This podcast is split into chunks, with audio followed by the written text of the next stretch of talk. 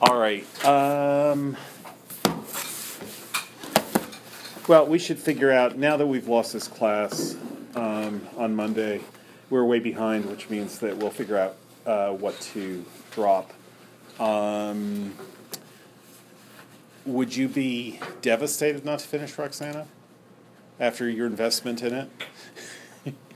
No, it wouldn't be devastation. Okay. um, sometimes it's a it's a mistake that people make playing poker, which is what's called throwing good money after bad. That is, it's what's called the sunk cost fallacy. Anyone know what that is? What is it, Andrew? In poker, I'm pretty sure it's when like you check and then someone else bets and then you bet trying to bluff. Like, you match them. I love the idea that that's a sunk cost fallacy, but no, it's a term from economics. Um, throwing good money after bad is the poker term and what it means. Do any of you play poker? You do? Okay. How do you do when you play? I played very well. Do you really? You mean you check and then you bluff?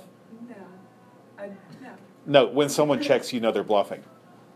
It depends. It depends. Okay. Poker is one of those interesting games. It's actually a version of what we did with writing down point seven or whatever and else wrote down, which is that the general rule among good poker players is you should almost never bluff, like once a night if you're a really good poker player.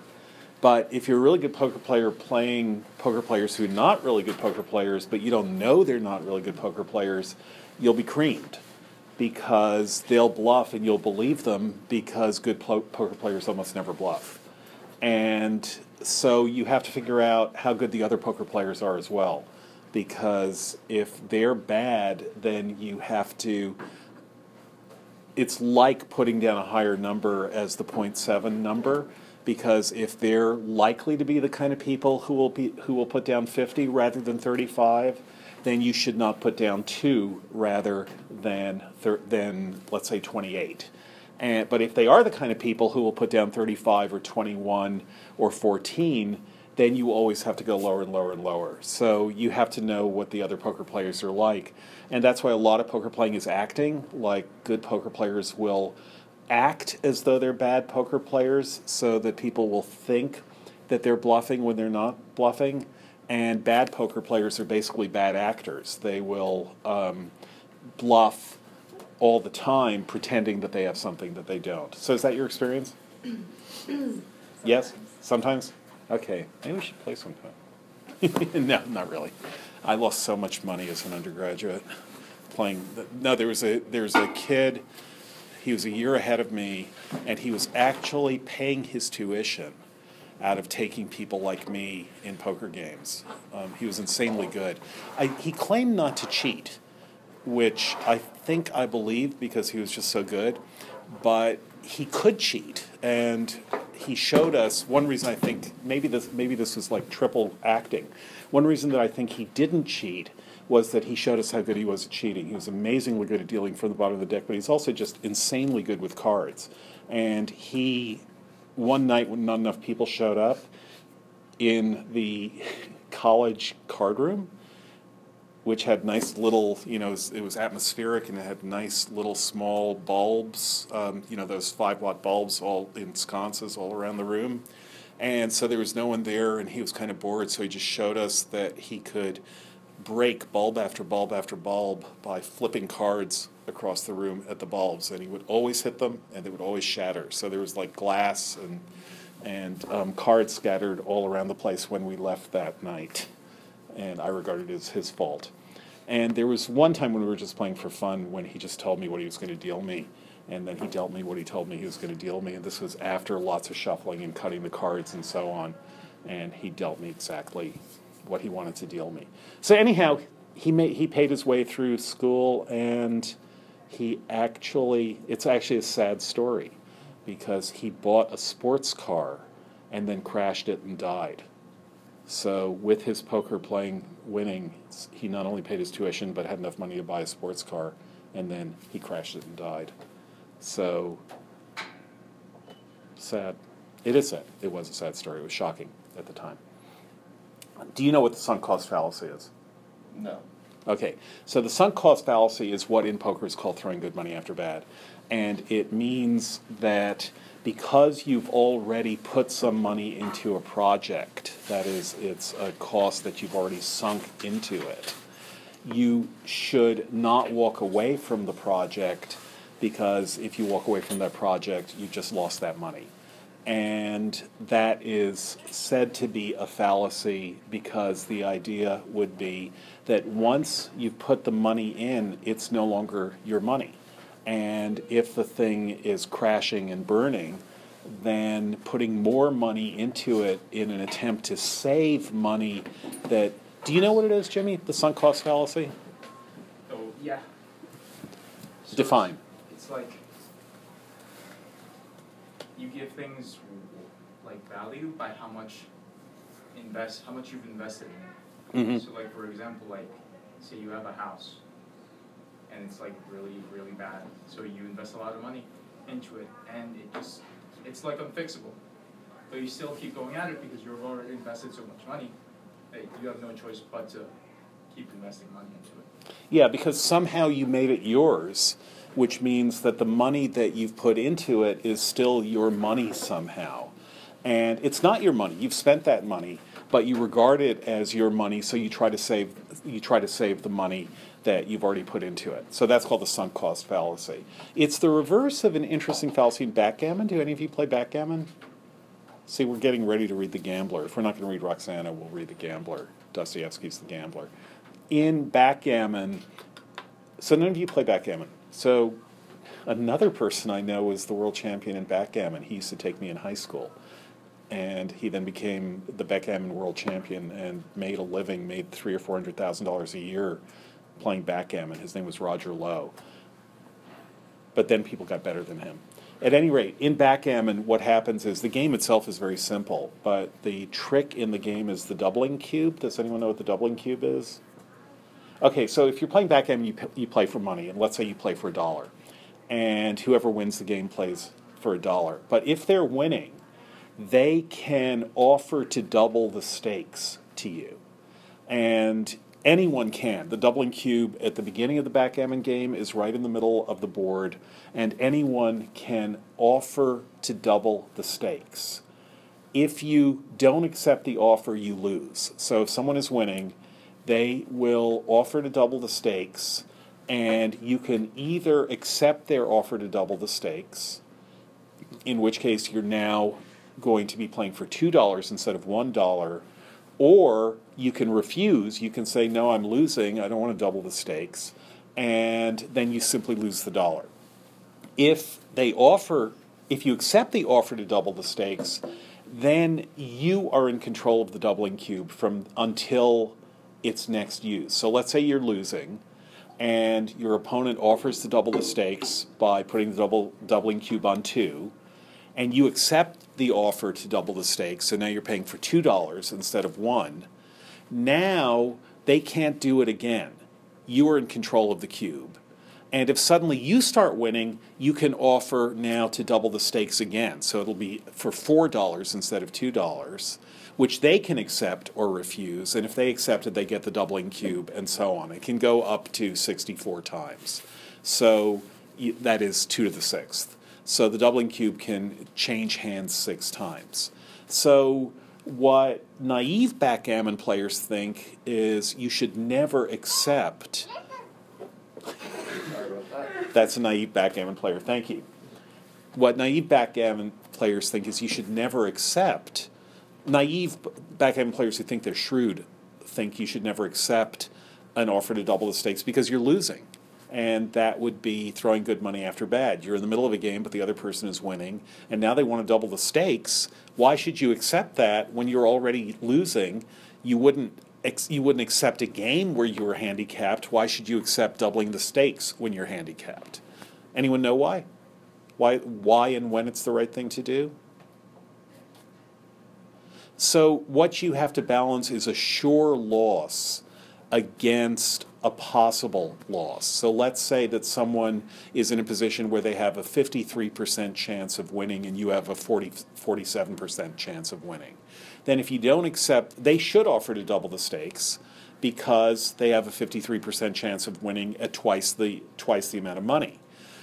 You should accept the offer because instead of a sure loss of a dollar, you have a 53% of a loss of $2 and a 47% chance of winning $2. So if you work out the expected utility, accepting the double, the doubling is um, has a greater expected utility for you. Your losses will be less if you accept the doubling over time than if you don't. Plus, you then control the doubling cube, and if the game swings your way, your chances of winning more are even higher. So it's actually the, the trick in backgammon. The moves to make are easy. That is, there's a really there's a simple algorithm for figuring out the best moves in backgammon, and computers will always defeat humans in backgammon, or will never lose to humans um, any more than by pure chance. Um, in the same way that computers can play tic tac toe, it's a solved game. I believe backgammon is a solved game. Do people know what the term solved game means? What's it mean? It means that um, all of the possible winning scenarios have been found. So there's no like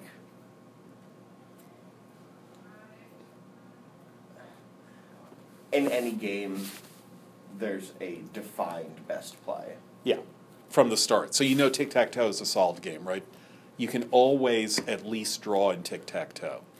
If you if you go first or if you go second, you can always at least draw because everyone knows what the best move is. What's the best first move? No. No. middle. X in the middle. Yeah, we should play poker. X in the, or maybe you're bluffing. X in the middle. Yeah. So, and um, then the second move has to be O in the corner. It can't be O on one of the sides. So that's a solved game. Checkers was fairly recently solved, which means that a computer will always win if it has the first move in checkers because there is a winning line that no matter what the second player does, even if the second player is also a computer, the first player will always have the move that will lead to a winning line. Chess and Go are not solved games, but it's believed they're soluble, um, solvable, but it's but they're not solved yet. Backgammon is a solved game as far as the moves go. I believe it's a solved game as far as the moves go. With dice, it's a little trickier because there's chance, but there's always a best move.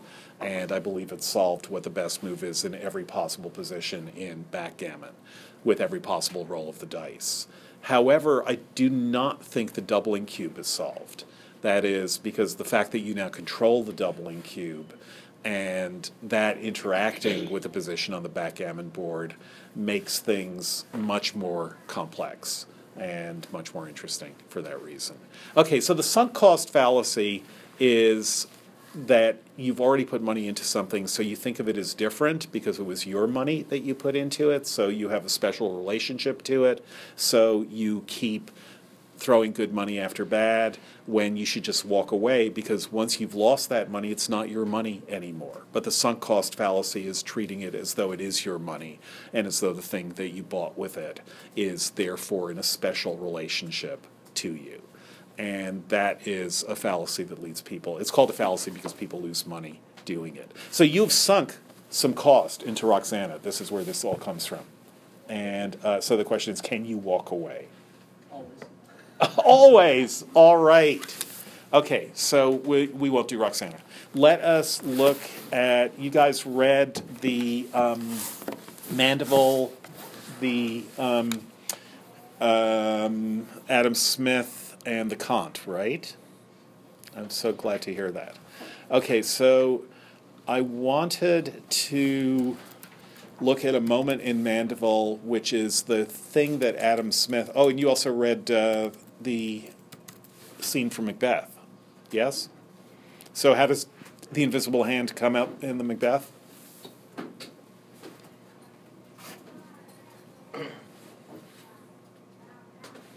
Anyone?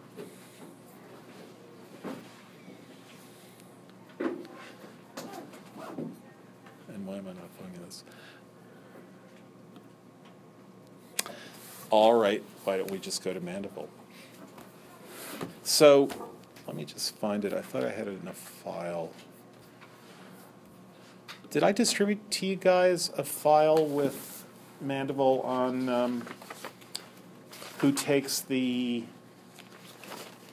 Maybe I didn't. On who takes the last um, serving in the dish? Thought I did. Or I thought I told you to read it. All right, let me see what I can find. Just one sec. If you go to Mandeville on your computers, I meant to just read this. I don't know what I did wrong.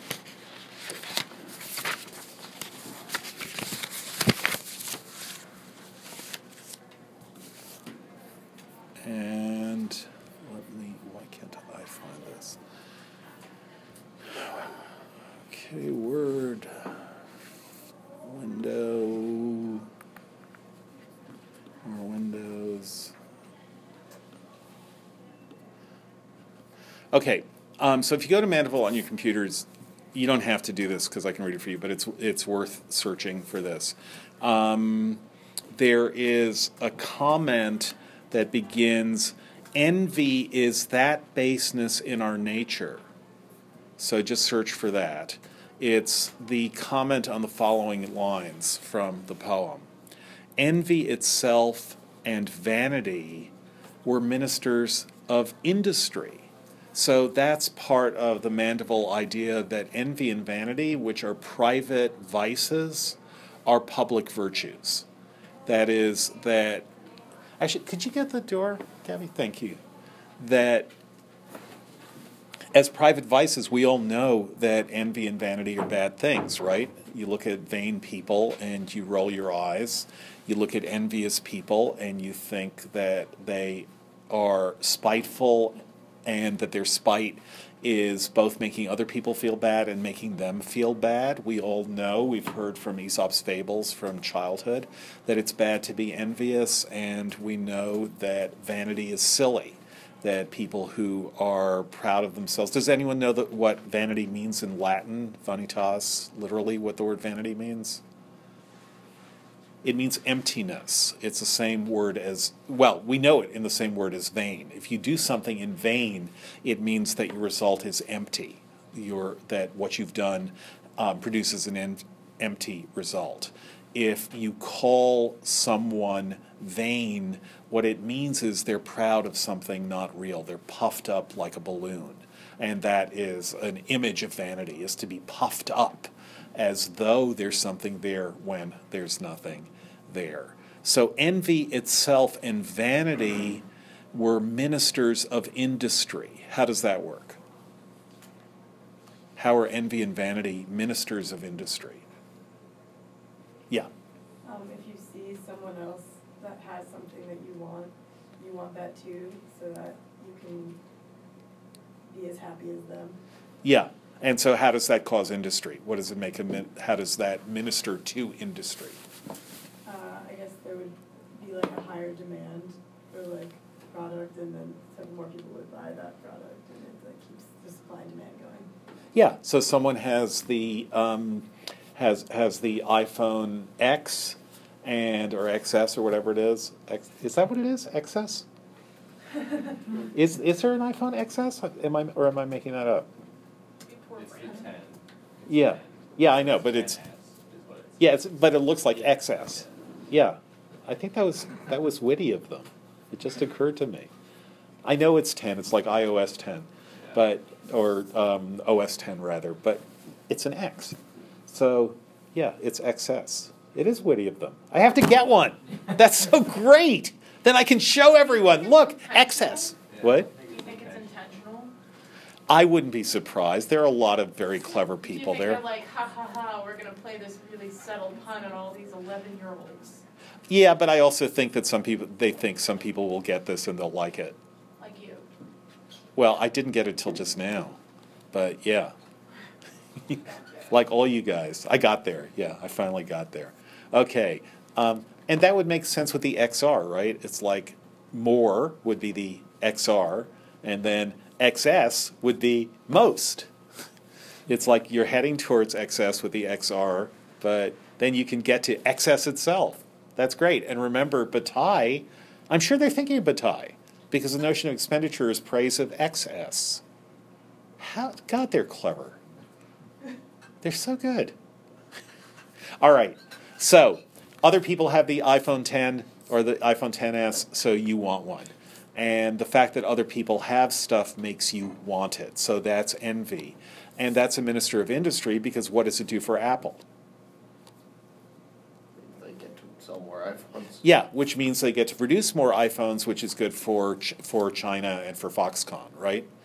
So they produce more iPhones because there's a demand for more iPhones, and so envy makes people buy iPhones, which gives other people jobs, and so Steve Jobs. So that sorry. Um, so that's that's how envy becomes a minister of industry. How about vanity? How is vanity a minister of industry? Yeah. I mean, in kind of the same vein of what um, we were talking about with envy, like vanity, wanting to make yourself look good, Yeah. kind of like has the same effect. Right. You want the iPhone XS because it's a status symbol and it makes you look good to yourself and to others. Right. So envy is so vanity is the thing that will then spread through envy. So I have Air Jordans, so you want Air jo- Jordans. I have an iPhone 10s, so you want an iPhone 10s. I boast about it, making you envious. I want to make you envious by boasting. Why else do people boast except to make other people envious? The the the um, best way to take the wind out of someone's sails is not to be impressed by what they're boasting about, right? Notice that that's also the use of the word vanity. They're puffed up, it's only air. There's wind in their sails, but it's only wind. They're full of wind. So, vanity in, is aimed at getting other people to be envious, and envy is aimed at getting the thing that allows you to be vain. So those two things are connected to each other. They're ministers of industry because then people are buying crap they don't want. And therefore they're giving jobs to, I mean, sorry, not crap they don't want, crap they do want, but crap they don't need, which gives people jobs uh, making that stuff. Did I tell you what I learned about Nike's? I, th- no, I think I mentioned this in another class. I learned this. Yeah, about the pairs. Yeah. Okay, so there's industry. There's a lot of industry, and there are people making left shoes in Vietnam and right shoes in China. And that gives jobs to those people. So that's a good thing. There are also ministers of industry. How? How else are they? Yeah. Um, you don't like start a business unless like you want money or you uh, like think that you're good enough to start a business. Yeah. So if you're a little kid, you're willing to shovel your neighbor's snow in on Monday, in or even though it's even though school has been canceled, you're willing to shovel snow so you can make money that you can then spend on an iPhone or on an Xbox or something like that. So the industry is both the industry that demand produces, which is people want more new stuff, and so there's work for people to do, and the industry which creates that demand because people work in order to be able to afford to buy this stuff they don't actually need. So, people buying stuff they don't need is good for society. That's what Mandeville is saying. Their darling folly, fickleness in diet, furniture, and dress, that strange, ridiculous vice, was made the very wheel that turned the trade. So the fact that we talked about this last Wednesday, the fact, or last Thursday, the fact that tastes are constantly changing and that people always want something new, hence the folly called fickleness in diet, furniture, and dress. People always want to try new food, there are new restaurants, there are new crazes, there are new things, there are new styles in food, in furniture, and dress. That's what makes IKEA possible, which otherwise you would think would be completely insane that something like IKEA should exist all of that fickleness in diet, furniture, and dress that strange, ridiculous vice. That is fickleness, that strange, ridiculous vice. It was made the very wheel that turned the trade. So it's the gear that keeps the machine going. Fickleness is what the is the fact that people are constantly turning in their tastes keeps trade, keeps business, keeps the economy alive. Okay, and then Mandeville has this note. Envy is that baseness in our nature which makes us grieve and pine at what we conceive to be a happiness in others. So we think others are happy, and we grieve and pine in what we conceive to be a happiness in others. I don't believe there is a human creature in his senses arrived to maturity that at one time or other has not been carried away by this passion in good earnest. So, do you guys agree? Have you, you're all human creatures in good sense in your maturity. Have you ever felt envy? You can cough. Okay, see, I'm glad you coughed rather than just raising your hands because he then goes on. And yet I never met with anyone that dared own he was guilty of it, but in jest. So people basically say, no, no, no, I, am not envious. Um, haha, yeah, I guess I really, really want that person's really hard job as senator. Yeah, as though that's what I want. Wait, because are we envious of like material goods or like just in general? of anything. And definitely cost. I think it's harder to admit that you're envious of something like material. Because if you're envious Yeah. of somebody else's like happiness or like, Okay, yeah, like that's easier to admit than like that you're, I'm envious of her yellow Converse. but are you? They're very dirty. okay, so probably he's talking more about material goods, but it would extend just psychologically. It would extend to envying someone's life. This is not my beautiful. Oh, you guys don't know who Talking Heads are, right? Do you? Heard of them. Talking Head, Not the Talking Heads. Talking Heads. This is a crucial distinction. the band. The band. Yeah, okay. So Talking Heads are like one of the two great bands of the of new wave. And you actually have heard songs. David Byrne was their lead singer, so you know who he is. St. Vincent, he did an album with her. God, you guys are just not up to date. Come on, folks, it's 1990. God damn. All right. Talking Heads is totally great. Do you like them? Yeah. So so no. All right. I envy you your naivete. So there's there's a song that goes. Eh, it's it's worth doing. Can you find? Um, I'm trying to remember the name of the song on YouTube. Oh, I'll find it for you. Whatever. Talking Heads. Border. Oh, same as it ever was. What song is it? I believe it's called and it, no, Once in a Lifetime. Here, you know it. Yeah. So this is uh, it's partly a song about envy, but I'm not sure we'll get to the. Okay, YouTube, where are we? There we go. This familiar to people at all?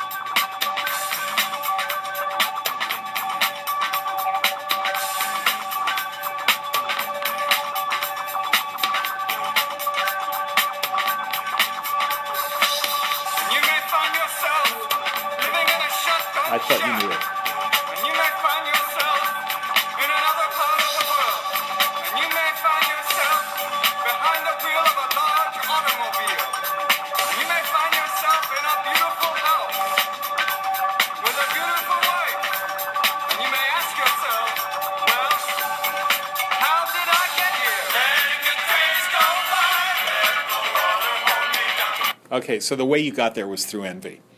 That that would be Mandeville's point. You may find all these things, but these are all conventionally good things, and convention, in a sense, is telling you what to want. It is the marketing or the inculcation or the creation of desires. There's a essay, a famous essay by Jean Baudrillard called The Ideological Genesis of Needs. It's one of those essays where the title is ultimately all you need. And what he is essentially, he's, he's, he's basing this to some extent on Marcel Mauss's The Gift and on Bataille. And the have you read it? You're nodding. The ideological genesis of needs is essentially that there are actually very, very, very few real needs that people have, but their belief in their needs is something that the society that they live in inculcates in them. So if you say something like, I really need those Converses or I really need that iPhone, you know you don't, but there are things that you think you need that you also don't really need. And the so what happens is that society, especially capitalist society, convinces people, creates them to think in certain ways and to regard certain things as necessities. And those necessities then are what the market will sell them. And so that's a version of what Mandeville is saying. So Envy is that baseness in our nature which makes us grieve and pine at what we conceive to be a happiness in others. I don't believe there's a human creature in his senses arrived to maturity that at one time or other has not been carried away by this passion in good earnest, and yet I never met with anyone that dared own he was guilty of it but in jest. That we are so generally ashamed of this vice is owing to that strong habit of hypocrisy by the help of which we have learned from our cradle to hide even from ourselves the vast extent of self love and all its different branches. So here Mandeville is giving us a theory of hypocrisy, where hypocrisy is always a puzzle. Why are people hypocritical? Ambrose Bierce, whose definition of wealth I gave you before, did I give you his definition of hypocrite? He says that hypocrisy is a very, very strange thing because someone who acts as though he, um, who, who acts contrary to what he really believes, gets the benefit of, how does it go? Acting contrary to what he really believes. No, it's, it's, Bierce is so good that I should actually give it to you. I gave you some Bierce, but I didn't give you this. Devil.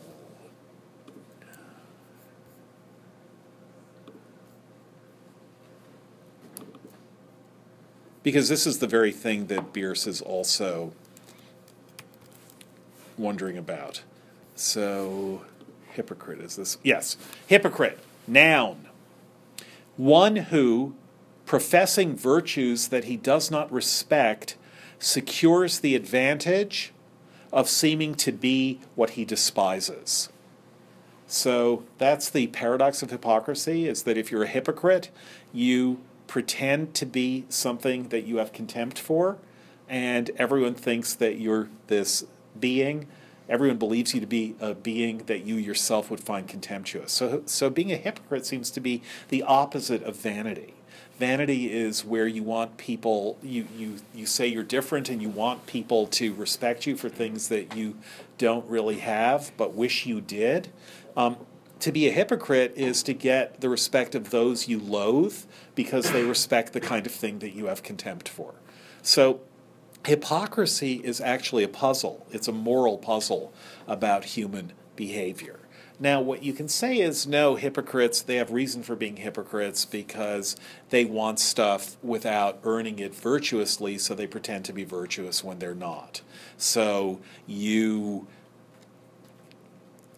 propose a law in the US Senate criminalizing gay behavior, but then it turns out that you get caught engaging in gay behavior, so that's hypocrisy. So, why did you propose the law if you're gay yourself? This has happened several times. Why do you propose the law if you're gay yourself? Because by seeming to be homophobic, you get the homophobia vote, and that keeps you in the Senate. So there are reasons to be hypocritical. However, the what Mandeville is saying and what Bierce is saying is that hypocrisy nevertheless is a moral moral paradox because it seems to come from the cradle. And then he goes on that we are so generally ashamed of this vice, that is envy or vanity, is owing to that strong habit of hypocrisy, by the help of which we have learned from our cradle to hide, even from ourselves, the vast extent of self love and all its different branches. So, hypocrisy is pretending that you are not a figure of self love. It is impossible man should wish better for another than he does for himself. So, do you agree with that? That it is impossible that someone should wish better for another than he does for himself. That's the very cynical, but Mandeville would say, very clear sighted claim that he's making. It is impossible man should wish better for another than he does for himself. So, what do you think? True or not? If you really thought it was true, you, wouldn't say so. Well, Mandeville has the vanity of thinking well of himself for, for saying hard truths, right? He's kind of the Jordan Peterson of 1700. uh oh, uncomfortable silences. Yeah, Prue. Is he talking about um, better off in like a tangible sense?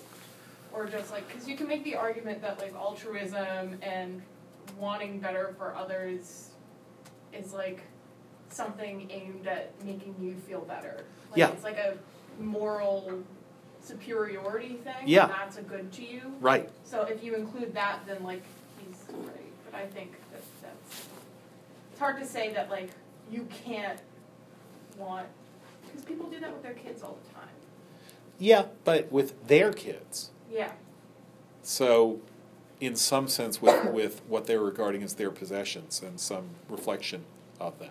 The question really is is altruism possible? You're right, that's exactly the, um, the way to rephrase it. Andrew. Yeah, because I was trying to think of like the, the same thing where I was like, oh, who are people that like you are genuinely like proud of, and then I realized it's still like when you do, or when you are happy that someone else has something good, it's usually because you do have pride in that, Yeah, and that's still your benefit, right. Not like just purely that you want them to be happy. Yeah, it's like, hey, someone at Brandeis got into Harvard Law School. Wait, you're not happy for them?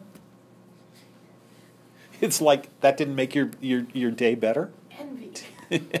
Envy, right. Yeah, so so there has to it feels like there has to be a connection. If your roommate got got some great award, you might feel happy for them because you can boast that they're your roommate. And we do do that. You know, I know the person who. But if it's just the fact that this happened, we don't feel uh, this kind of general altruism. There always does seem to be some connection to ourselves. And the question is how important how much it's like the doubling cube question how much does that connection to ourselves represent a return to us and how much is actually altruistic they're connected to ourselves but that's only 25% that's the catalyst that makes us proud of them but we're really happy for them rather than and 25% of that happiness is for ourselves but 75% of that happiness is for someone else um, I don't know if that's true or not. Onur. Um, well, I was teaching something about this like in Turkey, and I just realized there isn't a Turkish word for. There isn't. I mean, there is, you know, like it's altruism, like, which is. Yeah, okay. Uh, You and made that makes the there's point. Yeah. Yes, and then just and it, there wasn't an English word for it until the 19th century either. Yeah. So it's it's it's clearly describing a, a hyperbolic uh, thing that you know, like a concept for which no one needed a word. Yeah, do people know what altruism etymologically? Do you know what it means? It means um, the al. It what it means is other otherism. Really, it means a devotion to others. It's um, altrui or autrui in French. It's actually it's actually a misspelling of the French, and autrui means other people, means others in general. It's a singular noun, but it's singular in the way something like people or some some collective noun is.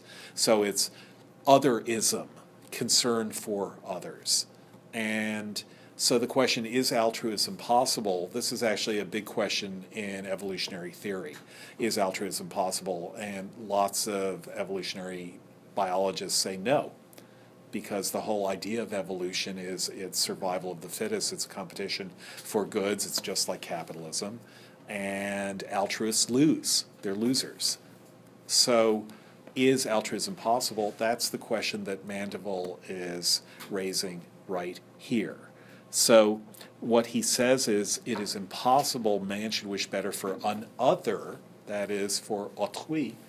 Um, and here, autrui would mean not a particular other, like you're my best friend, so I'm really genuinely happy for you that this happened. That would be an other. But to wish better for others than for oneself, that would be pure altruism. Was Mother Teresa an altruist? No. Why not? Uh, what was it? I heard uh, like uh, where she did her work, like the orphanage, she would uh, keep medicine away from those so they could suffer and like take partake in like the was it like the Catholic suffering of Christ Yes. redemption. It's Yes, like, yeah. like- yeah, it's pretty nutty. She she has a saint image, but she's terrible. But Well- by her logic, could you argue that she's doing that for the good of the? I don't. I, I don't think she's like. But if she prioritizes like a spiritual wellness over like a physical wellness, isn't in her I mean- eyes she's she doing like? It's like, I mean, yeah, sure, like I don't intentions like were this. good. Yeah, because you, You but you can apply that to a lot of other like. But is it altruism if the outcome isn't? I don't know. So the question is I'm cringing. Because you can apply the argument to a lot of like nasty situations where you Yeah. have probably uh, like dictators, etc. Yeah, So yeah, and it can go like some nasty. that's a slippery Yeah, that's definitely a slippery slope. Well, so what it could be is that people, and what Mandeville is saying is people fool themselves into thinking that they're altruistic. And Mother Teresa is, for a lot of people, a good example of that.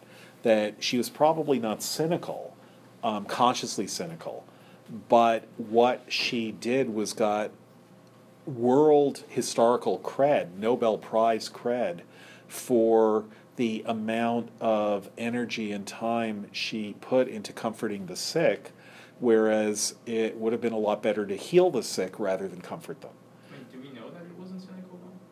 No, we don't. I mean, there are people who think it was cynical, but I'm willing to give her the benefit of the doubt because that's the kind of generous person that I am.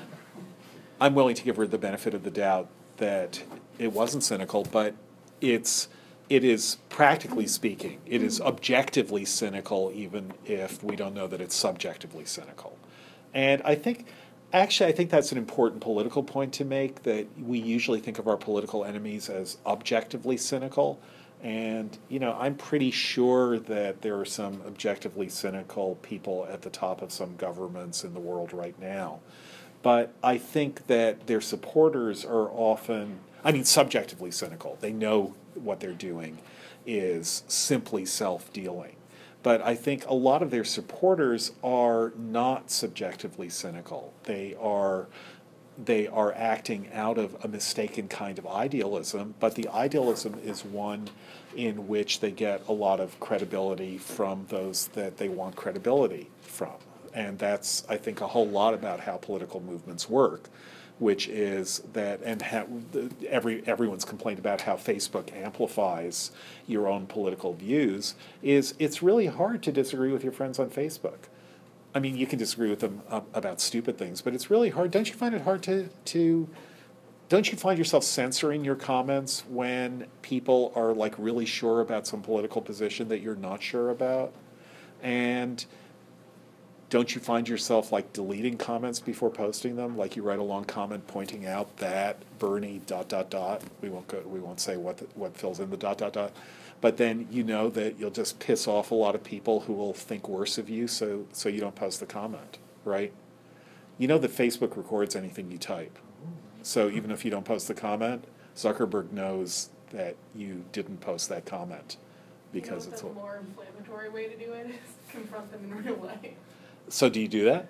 I did it once with a teammate and it didn't go well. Okay. We've made up, but it was. But the thing about Facebook is the comments are, are all their friends read the comments. So it's like you're going against no a whole group of people. For like me telling her Yeah. that she's wrong in the locker room. Yeah. Unless the NSA is listening. which they are. Um, th- I mean, th- th- yeah. But the but the point is, if you think of that Facebook dynamic where you are going to be you're you're subjectively being careful not to hurt the feelings, but also, I mean, not to put yourself in a position where people will explain to you how how evil you are or how awful you are. But and that is being objectively cynical, but subjectively that's not what you're doing. What you're doing subjectively is sustaining friendships, let's say. And the you may take political views because you believe in the good faith of those who actually hold those views. And you may have contempt for people who don't hold those views because you don't believe in their good faith, but also because your friends have contempt for them, and therefore you're supposed to have contempt for them. So there is a difference between objective and subjective cynicism. And what Mandeville is saying is that objectively, we're all cynical, even if we hide it from ourselves. It is impossible man should wish better for another than he does for himself, unless where he supposes an impossibility that himself should attain to those wishes. So you might wish better for another than yourself if you think that by wishing it for them, you will get it also. So this is a quick explanation of heaven. That if you hope that someone else gets to heaven and you pray for them, why do we pray for other people according to Mandeville? What will God do? Send us to heaven. God will say, What a good person praying for her neighbor. Such a good person, not praying for herself, but for her neighbor. I'm amazed by what a good creature I have created. She's going to go to heaven. As for her neighbor, man. So that's, again, Mandeville is basically saying that's what we're secretly thinking. What a good person praying for her neighbor. So that himself should attain to those wishes. And from hence we may easily learn after what manner this passion is raised in us. In order to it, we're to consider in order to do it, we're to consider first that as well as we think of ourselves, so ill we often think of our neighbor with equal injustice. So if you think badly about your neighbor, this is sometimes called the fundamental attribution error. Do people know what that is? It's actually no one's sure if it's really true. It's hotly debated, but it's a concept in sociological psychology, fundamental attribution error. You'll notice it from now on. It's like the Dunning Kruger effect. It's something that everyone likes to talk about. The fundamental attribution error is that if you do a shitty thing, it's because you're having a bad day. But if someone else does a shitty thing, I mean, you can think of this. Any of you guys drive drive around the Brandeis campus? Do you ever have to drive around the Brandeis campus? So when people are crossing the road from Usdan to Rabb to the Rabb steps, if you're driving, you're full of hatred for them because they're just being so obnoxious and selfish. But if you're crossing the street, it's because you don't really want to be doing this, but you're in a hurry and it's a bad day, and plus there are all these other people crossing, so you're not doing anything bad, right? We we've all been there. So that's the fundamental attribution error. That if someone else does something, it's because they're a bad person, and if you do the same thing, it's because it's situational, and this is not ordinarily what you would do. This doesn't reflect on what kind of person you are. So that's what Mandeville is describing here. You can go, you can look it up on Wikipedia. Fundamental attribution error, which is that we see what other people do as reflecting their personality, but what we do as reflecting the local situation that we're in, and vice versa. So what Mandeville is saying is that um, if we think well of ourselves and ill of our neighbors, these are equally unjust ways of thinking. And when we apprehend that others do or will enjoy what we think they don't deserve, it afflicts and makes us angry with the cause of that disturbance. Secondly, he goes on, that we are ever employed in wishing well for ourselves, everyone according to his judgments and inclinations. And when we observe something we like and yet are destitute of in the possession of others, it occasions first sorrow in us for not having the thing we like. So someone else has the new iPhone and we still have a flip phone from 1990. this sorrow is incurable while we continue our esteem for the thing we want. But a self defense is restless and never suffers us to leave any means untried how to remove evil from us as far and as well as we are able. Experience teaches us that nothing in nature more alleviates this sorrow than our anger against those who are possessed of what we esteem and want. This latter passion, therefore, we cherish and cultivate to save or relieve ourselves, at least in part from the uneasiness we felt from the first. Okay, we'll do a little bit more Mandeville, but bring in the Smith that I that I did send you, and bring in the Kant that I sent you tomorrow. Which Smith? The I have two of them. yeah, no, the um, page, the the five or six page document on utility.